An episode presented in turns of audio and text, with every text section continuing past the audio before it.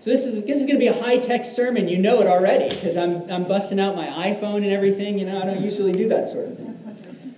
Good morning, everybody. Merry Christmas. Merry Christmas.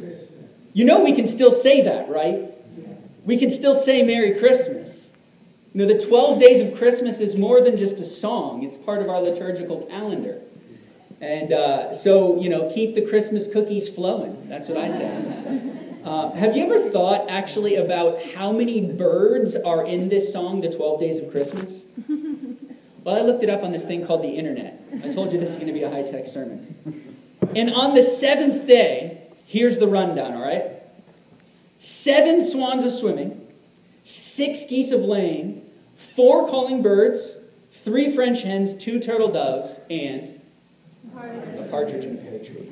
That's right. Uh, was anybody able to count that fast? How many birds? 23. 23 birds. Yes, well done. Um, and I just want to say to all the ladies out there um, if a guy ever tries to give you 23 birds for Christmas, you should probably run from that man. Because he would be a weirdo. Um, 23 birds. I mean, this is a lot. So um, all right, this is this, this sermon's about to come off the rails already. All right, let me let me say a word of prayer and then we'll get started. I just wanted you guys to know that it's still Christmas. Okay, let's pray. Pray for me, please. Father in heaven, we exult afresh over your Son, our Savior Jesus, over his incarnation this morning. And we ask that the words of my mouth and the meditation of all of our hearts would be pleasing in your sight this morning. O oh God, our rock and our Redeemer. Amen. So, this morning we're going to continue in the Christmas season. And uh, we have this profound reading from the Gospel of John, chapter 1. I bet you there's at least a few people in this room who that's their favorite reading in all of Scripture. Uh, it's a common favorite, it's just such a deep text. You know, years back, I was um, reading a, a, book by a theologian named uh, Joseph Ratzinger. And uh, Ratzinger is actually more commonly known as um, uh, uh not Pope Francis, uh, Pope, uh, Pope Benedict, the, the Pope just before Pope Francis. He was a really, really bright guy. So I'm reading this book by him just by the simple title, Jesus of Nazareth. That's the name of the book. And of course, there have been thousands of books written about Jesus, and for good reason. I think most people would agree, even if somebody's not religious, that Jesus is one of the most, if not perhaps the most, uh, influential historical figures in all of history. And so, near the beginning of Ratzinger's book, he poses this question. He says, um, What is Jesus' most important contribution to human history? So, what's his biggest area of impact? So, you can kind of file through your mind and think how he might answer that question. He, he goes through the list of possible answers. And he says, you know, well, we could talk about Jesus' moral teaching and how his moral teaching sort of has jogged the conscience of humanity. And, and that would be a pretty good answer. Or we could talk about Jesus' impact on art, right? I mean, how has the life, death, resurrection of Jesus impact painting and architecture and music and literature? I mean, I think um, you know, half of children's movies nowadays, you know, uh, have some sort of Christ illusion. You know, whether it's whether it's uh, um, Princess Anna, you know, having a sacrificial death and resurrection in Frozen, or or whether it's you know Anakin Skywalker having a virgin birth. There's all kinds of uh, allusions to Christ in the movies. And no doubt we could also have a conversation about Jesus' impact on things like law and social justice and basic human rights. I mean, I don't know if you guys know this, but um, when it comes to things like, um, like the rights and dignity of the physically and mentally handicapped, women's suffrage, the abolition of slavery, all these movements have their roots in the movement that Jesus started. All those movements have roots in the teaching and in the person of Jesus.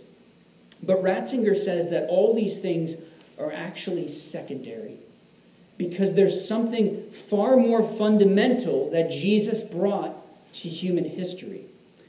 And that is this that through Jesus, people have consistently come into contact with God. Through Jesus, people have met God. And it doesn't matter whether you're poor or rich, whether you're bright or dull, whether you're part of a traditional agrarian culture or a post industrial culture, all kinds of people have seen in Jesus this clear, luminous portrait of the face of God. And this, says Ratzinger, is humanity's most basic need to know and be known in the ultimate sense, because we're fundamentally relational creatures. And you can look to kind of fill that need in food, uh, in Christmas cookies, like, like I might have in the last few days. But you won't find it there, I can testify. They're good, but you won't fill that need there. You can look for it um, in the affirmation of an earthly father or an earthly mother. That's a major theme in movies nowadays, isn't it? But ultimately, you won't find it there. You can look for it even in marriage, and there, even still, it won't satisfy. Because if we're looking for something ultimate, if we're looking for something infinite in something that's finite, that thing, that good thing, even can become an idol to us. Ecclesiastes 3:11 says that God has put eternity in the hearts of man. And so our ache is an eternal ache. It can only be satisfied by an infinite being. One of my favorite quotes from C.S. Lewis, he says, um, If I'm honest with myself and I look within myself, I see a desire for which nothing in this world can satisfy. He says, but that, that doesn't actually make sense. Why would I have a desire that can't be satisfied? Desires are supposed to have a corresponding satisfaction. So we experience something like thirst. And it makes sense that we do because there's something called water that we need in order to survive. We experience, uh, you know, a, a desire for sexual intimacy, and God has provided something for that. We experience all kinds of desires, and it makes sense that they would have a corresponding satisfaction. So, what he says would be the purpose of God of, of, of, having this desire for something eternal, this desire for something in which nothing in this world can satisfy unless it can be satisfied, but not by something in this world. Lewis writes this If none of my earthly pleasures satisfy it, that does not prove that the universe is a fraud. He says, probably earthly pleasures were never meant to satisfy it, but only to arouse it, to suggest the real thing. So I agree with Ratzinger that this is humanity's most basic existential need to know God. And somehow, through this figure, through this person, Jesus of Nazareth, we find him. Or, or it might be more accurately accurate to say he finds us, right? The Gospel of John, chapter 1, describes this reality in a variety of ways. It says that the light shines in the darkness. It says that the Word, who in the beginning was with God and was God, the Word, the rational principle behind all things, became flesh and dwelt among us. And we have seen his glory glory as of the only Son from the Father, full of grace and truth. And then verse 18 says, No one has ever seen God. Right? Nobody has ever peered behind that veil. No one has ever seen into heaven and seen God face to face. But somehow, Jesus has made God known. And this is why Christmas is such a big deal, Charlie Brown. Mm-hmm. Because through the coming of Christ, the invisible God has made himself visible. One theologian referred to Jesus as the sacrament of God. He said Jesus is the sacrament of God, and I had to think about that for a little bit to decide whether I liked it. But the church has defined a sacrament as an outward and visible sign of an inward and spiritual grace, of an inward and spiritual reality. You know, we think of the bread that's, that's the body of Christ broken for us, the blood poured out for us, the, the waters of baptism, where he says, in Jesus, we see the ultimate intersection between heaven and earth, in this God man. And it points us beyond this world. I think this point, um, it reminds me of a book called Flatland. And if you've ever heard me preach at, at a wedding, you've heard this analogy. But um, there's this, uh, there's this book, and it's called Flatland. It's about this completely flat land. That makes sense, right?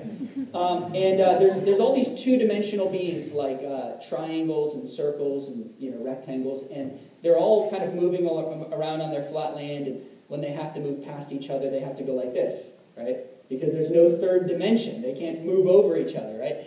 And, uh, and in, in the book, um, this flatland um, actually receives a visitor from another dimension. And it's a sphere. But when the sphere visits the flatland, what does the sphere look like? It looks like a circle. It looks like a circle. And, and so, uh, you know, the, the circle is trying to tell everybody, you know, I'm from this third dimension. There's something beyond this second dimension. And everybody's like, yeah, right. You know, they just sort of, they don't receive him. He's rejected. Well, when the Son of God came down for heaven, from heaven, he was like a three dimensional visitor in a two dimensional world. And people didn't know what to do with him. John 1, verse 10 says, He was in the world, and the world was made through him, yet the world did not know him. Right? This transcendent being enters the world, and the world's like, I don't know this guy. Verse 11 says, His own people did not receive him. And if that were the end, then it would be a sad story. But it's not the end. Verse 12 says, But to all who did receive him, who believed in his name, he gave the right to become children of God. And the next verse goes on to explain this rebirth, not in terms of flesh and blood or human decision, but somehow, he says, we get to be born of God. Somehow, by faith in Christ, we're born of God. And this is the gospel that we are invited into God's family through faith in Christ. God wants to invite us into his family. Galatians 3 essentially says the same thing, but instead of using the language of birth, it uses the language of adoption. So Paul says that um, the Mosaic law was like a babysitter or a guardian that kept us in line until Christ came. But now, by faith in Christ, we're no longer under lock and key, he says. In fact, we've been given the keys to the whole estate. We've become heirs.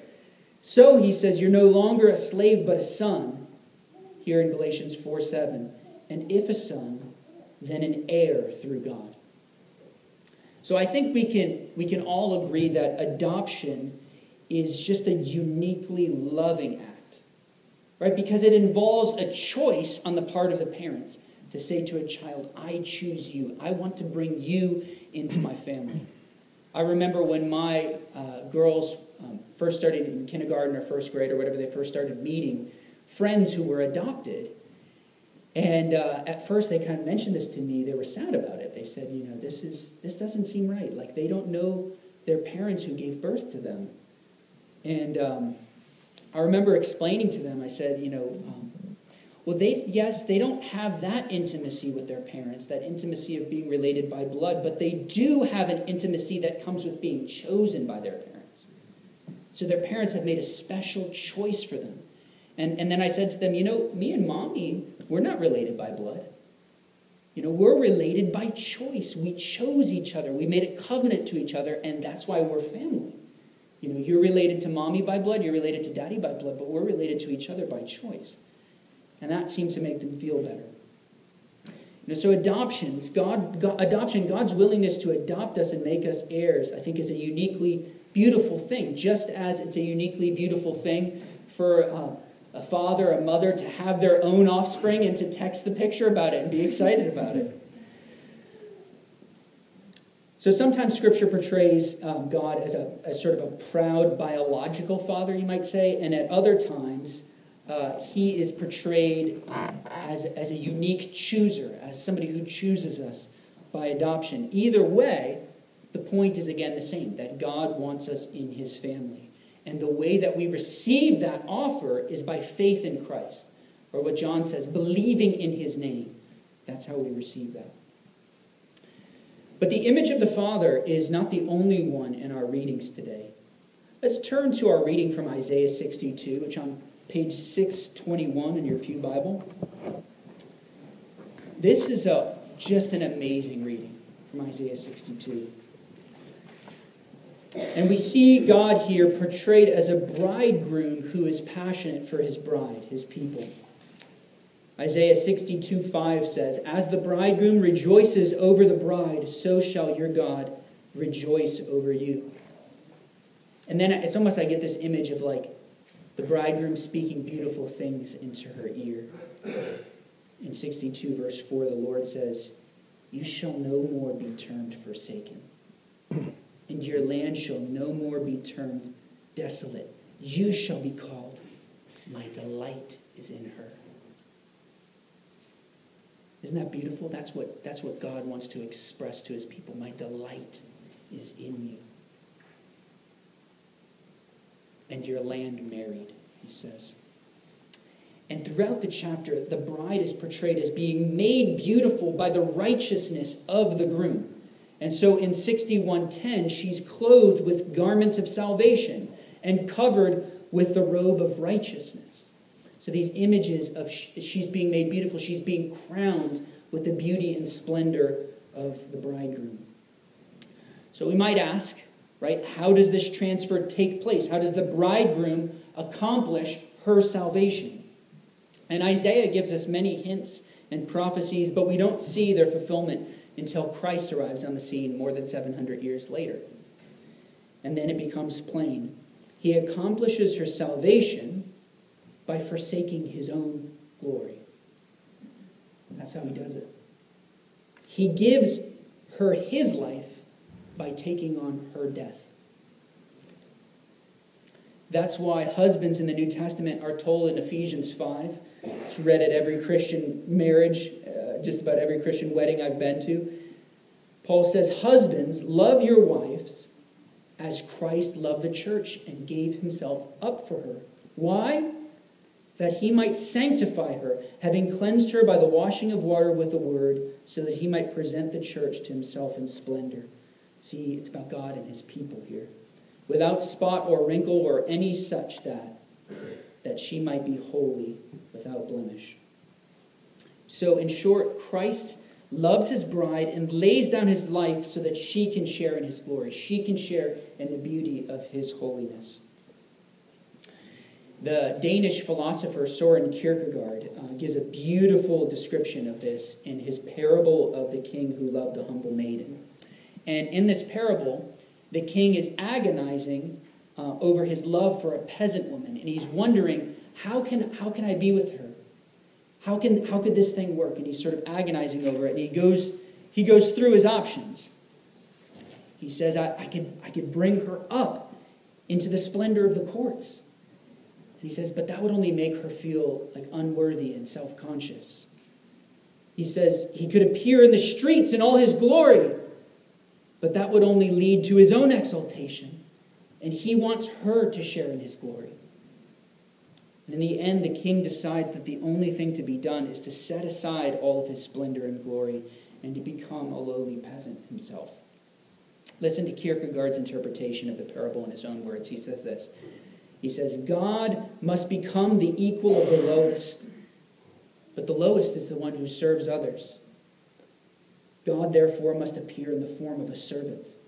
God suffers all things, endures all things, is tried in all things, hungers in the desert, thirsts in his agonies, is forsaken in death, and became absolutely the equal of the lowest of human beings. Look, behold the man.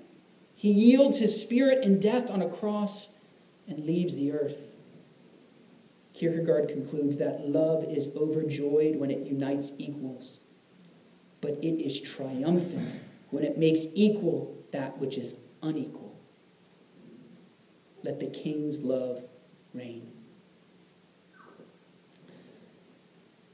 So, as we begin to draw to a close, let's consider once more the basic message of our scripture readings. All three of our readings today present these relational images. So, John 1 talks about being born into God's family, Galatians 3 talks about being adopted by Him as His heir. Isaiah 61 and 62 speaks of the heart of the bridegroom for his beloved bride. And all three of these images reveal the kind of intimate relationship that God wants to have with his people. God loves us with a passionate love, and he's saying in all these readings, I want you to be in my family. I want you to be in my family. I've made a way for that to happen. Now, Christianity has always taught that God uses visible things to point to the invisible mysteries of God.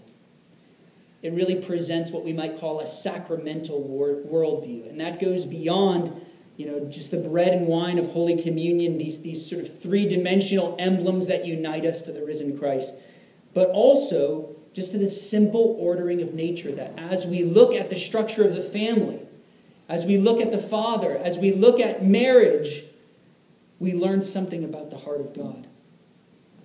But most of all, this Christmas, we remember to look at Jesus of Nazareth, the Word made flesh, the light that shines in the darkness, the sacrament of God, whose most important contribution is beyond all historical reckoning, because through him we meet God. Our eternal ache is satisfied in no one else. Nor could it be, because John says, no one has ever seen God except one, the only God who is at the Father's side. He has made him known. Amen.